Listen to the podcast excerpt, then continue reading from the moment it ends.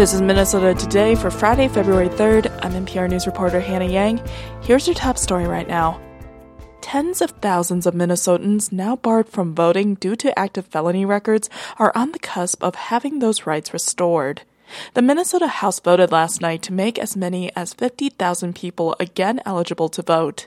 The restoration would apply to anybody who isn't incarcerated, regardless of whether they are on parole or probation.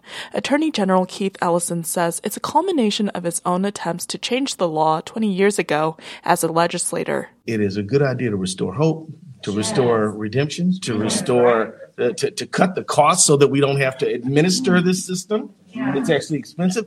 The voting rights push has been debated and litigated for years, but its chances improved when the DFL won full control of state government. The proposal is also advancing quickly in the Senate and could reach a floor vote soon. The family of a man killed by Minneapolis police in a no-knock raid last year is suing the city and a SWAT team officer, Matt Sepic reports. Amir Locke, who was not suspected of any crime, can be seen on body camera video stirring from under a blanket as police enter his cousin's downtown apartment where he was sleeping. He has a gun in his hand but does not fire it. Within nine seconds of entering, Officer Mark Hanneman fires three shots, killing the 22 year old black man.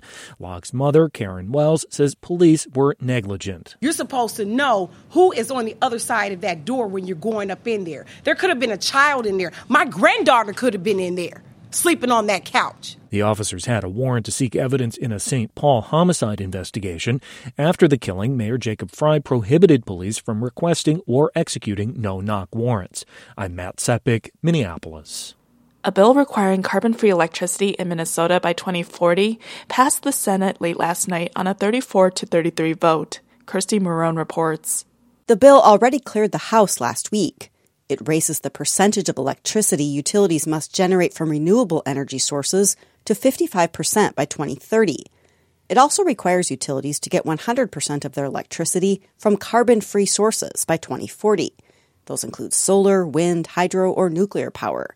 Republican lawmakers, including Senator Andrew Mathews of Princeton, say the bill will lead to more expensive and less reliable electricity. It is removing from Minnesota's mix many of the strong concrete uh, baseload generation forms that provide the strong foundation for the energy that we use today, that we're using right now, and that we've been using for years. Under the bill, state regulators could give utilities more time if they can't meet the standard without significant impacts to cost and reliability.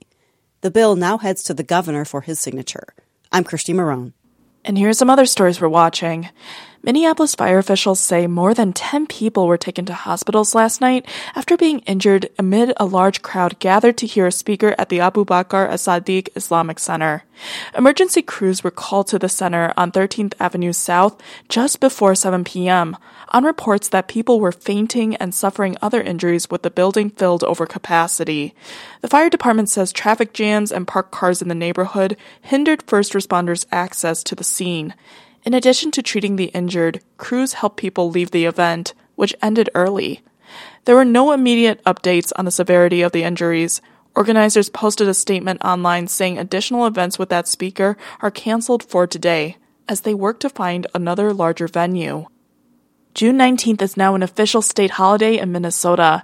The day is called Juneteenth, which marks the day slaves were freed in Texas in 1865. Governor Tim Walz signed a bill today establishing the holiday. Minnesota is the 26th state to take the step, meaning more states have a Juneteenth holiday than don't.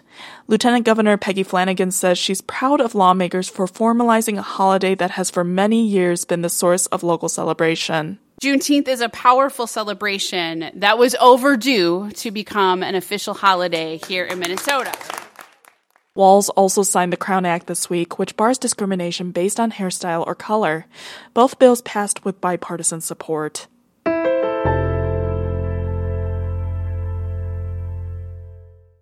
In sports, the NHL All Star Skills Competition is tonight in Miami, ahead of the All Star 3 on 3 tournament games on Saturday. Kirill Kaprizov is there representing the Wild. Regular season play resumes on Monday. The Gopher women's hockey team hosts a pair of games against top ranked Ohio State this weekend. The first tonight, the second tomorrow night. And here's a look at the weather. Tonight, it's mostly cloudy with a chance of snow up north, with lows dipping into 6 below to 6 above zero. Saturday, it's not as cold and partly sunny with highs 18 to 24 northeast to lower 30 southwest. Saturday night, it's not as cold, mostly cloudy with lows 5 to 15 north to mid 20s south. Sunday, it's decreasing clouds with highs in the lower 20s north to lower 30s south. And that's it for Minnesota today. Thanks for listening. I'm Hannah Yang. Cathy Wurzer will have an update on Monday. Until then, stay healthy and stay safe.